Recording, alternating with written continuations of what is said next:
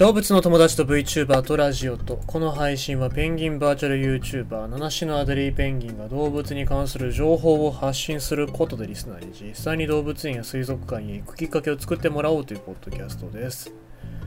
えっとまあなんか野球の話でもないですけどももうホークスソフトバンクホークスの中で病人が多いんですよね。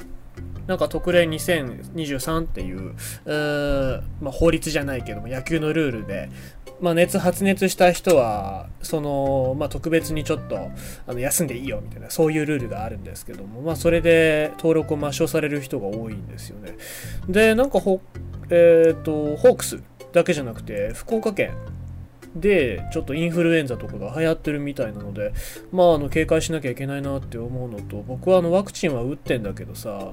えっ、とまあなんかそれでも感染はするらしいのでね、うん、心配なとこであるんですけどもうなんかマスクはつけなくていいよっていうことになっちゃったから電車の中でもかなりの人があれだねマスクつけてないですね。で、マスクつけてない人、まあもちろんそのね、理由はあるでしょうけど、僕はあの、あんまりその、まあ、風邪ひきたくないっていうのが一番ですけど、あんまりあの顔出してもね、仕方がないのでっていうこと別にあの顔半分隠せるってメリットじゃんって思ってるんですけど、まあそうじゃなくて逆にあの顔を出したい人、特になんか学生さんが顔出してる人多いですよね。なんか、あのまあ出しとかないと、ほら恋愛とかできないからっていうのもあるかもしれませんけど、あとなんだろう、顔に自信がある人とかは、マスク外してる人が多いのかなという感じですね。あと息苦しいとか、まああの、アレルギーがある人とかもいますからね、それはいいと思うんですけど、まあなんか、でもマスク外してる人ってだ、なんか大概そんな、ねえまあいいや。それはいいや。えー、まあ人それぞれでございますねっていう感じですよ。えー、ということでございまして、昨日のね、えー、お話の続きをしなきゃいけないかなというところですけども、まあ、ヒグマのお話をいたしましょう。ヒグマ駆除の担い手不足なお深刻、道南の狩猟免許取得、罠が増加、若手の技術伝承困難に。渡島、檜山管内での狩猟免許の交付件数が増えている。2021年度の交付件数は、えー、919件で、2012年度の、えー、1.4倍、比較的始め、やすい罠量を選ぶ人が増えている。一方で、人里への出没で必要性が高まっているヒグマを駆除するハンターの数は少なく、担い手の育成は急務。山に入って熊を撃った経験があるハンターがいない状況が長く続いている地域もあり、技術伝承がままならない実態もある。狩猟免許は鳥やウサギを取る、えー、網漁、エゾシカなどを使う罠漁、熊の駆除などに用いる散弾銃やライフルなどを扱う第一種、えー、銃量、えー、銃の量ですね。と、えー、空気銃の第2種重量の4種類がある。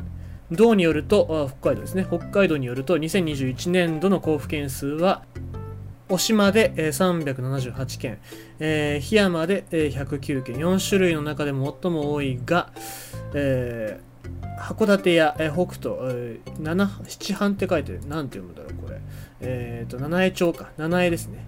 七重の、えー、西一丁のハンターで作る同猟友会新、えー、函館支部の、えー、水島支部長は実際に熊に対応できるハンターは少ないと指摘する同会の回数会員は現在123人だが熊を駆除できるのは数人ほどといい熊の駆除には危険が伴う毛皮や胆のが高値で売れた昔とは違い新人ハンターはやりたがらない。担い手育成のための技術伝承が困難な地域も少なくない。餌や上の国、えー、アッサブ、えー、乙部、奥尻の5丁のハンターで組織する同猟友会、えー、餌支部は現在65人の会員がいるが少なくとも10年ほど前から山に入って熊を撃つハンターはいないといい会員の1人は、えー、経験がある人は高齢で山に入ることができず若い世代に熊を追う方法などを教えることができないとこぼす。同函館方面本部によると、同本部同管内の警察署に今年に入って寄せられた通報件数は、6月6日現在で105件、前年期と比べ1.8倍以上になっている。人里への出没も目立ち、乙部町の豊浜地区の住宅街付近では5月24日以降目撃が相次ぐ。町は、6月2日に付近で1頭を捕獲、駆除したが、5日と7日に別の熊の目撃が続いた。えー、町、ごめんなさい、町ですね。町は住民らに注意を呼びかける一方、再度は箱罠を設置して駆除を試みるが、捕獲に至っていない。町の産業化は住民から不安の声も出ている。近くで間もなく地産工事が始まるので、えー、それを機にいなくなってほしいのだが、と話した。まあね、一つ原因としましては、こうやって工事をすることで熊の住む場所がなくなってるっていうのもあるのかもしれませんけども、まあ今日は駆除のお話、えー、そこは割愛いたしますが、で、えー、まあ、道南でヒグマを駆除できるハンターが減っていることについて、猟友会の、えー、支部長に話を聞いたところ、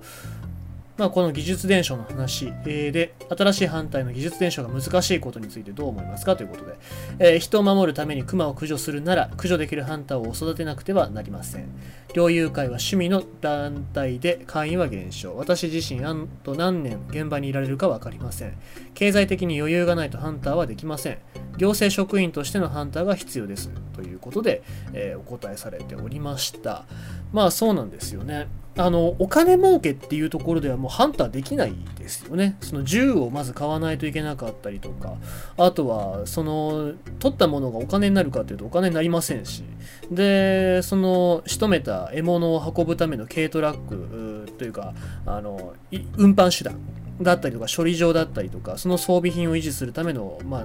年会費とかね、えー、そういうコストっていうのをどうするのかって考えると、まあ、やっぱりそれは県の職員として雇って、えー、装備品とかを負担してで熊と付き合っていかなきゃいけないのかなと思いますね。でまあまず駆除だけじゃなくってそれと同時にその熊の環境を守るっていうのも同時に、え、考えなきゃいけないのかなっていうところも考えさせられますけどもまああのー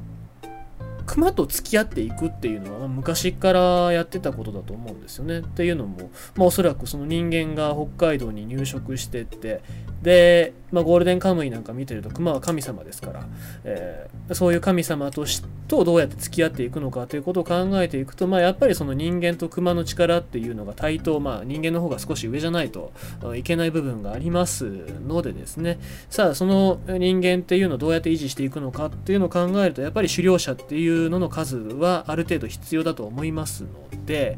えー、まあどうやってハンターを増やしていくのかっていうのはこれ北海道だけじゃなくって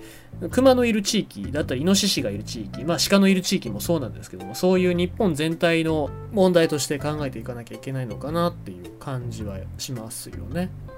でこの問題の根底としてあるのがそのヒグマ対策の担い手に対してお金を払おうとしてるところがいないっていうのかなっていうところですね。えー、まあ、ツイッターでもハンター、熊撃っているハンターの方がツイートしてるんですけども、ただ働きをしてくれるボランティアがいないっていうのと、うんこのヒグマ対策の担い手がいないっていうのは同義だと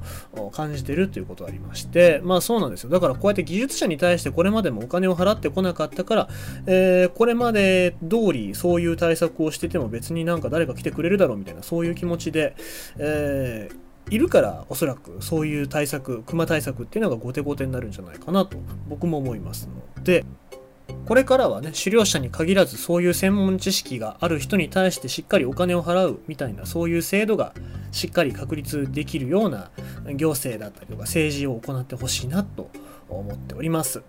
まあ、あのー、皆様におかれまして、一般人の皆様におかれましては、えー、狩猟のに関しての知識っていうのは、あの、山賊ダイアリーっていう漫画よく書かれておりますので、まだ読んでない方は、ぜひ読んでみていただきたいなと思います。ということでございまして、今日のニュースは、